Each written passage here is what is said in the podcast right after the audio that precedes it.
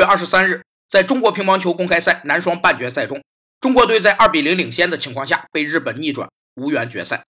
比输球更意外的是，赛后球迷高呼让刘国梁回来，而马龙、许昕、樊振东等一帮国手也集体发微博怀念刘国梁。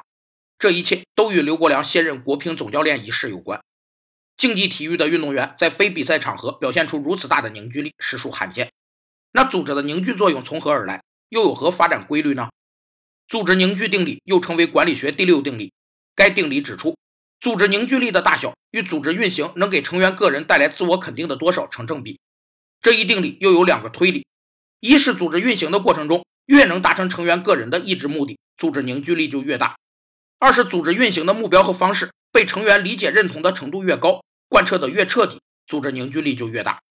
日本媒体在震惊刘国梁卸任总教练的同时，也认为这是日本乒乓球赶超中国的最佳时机。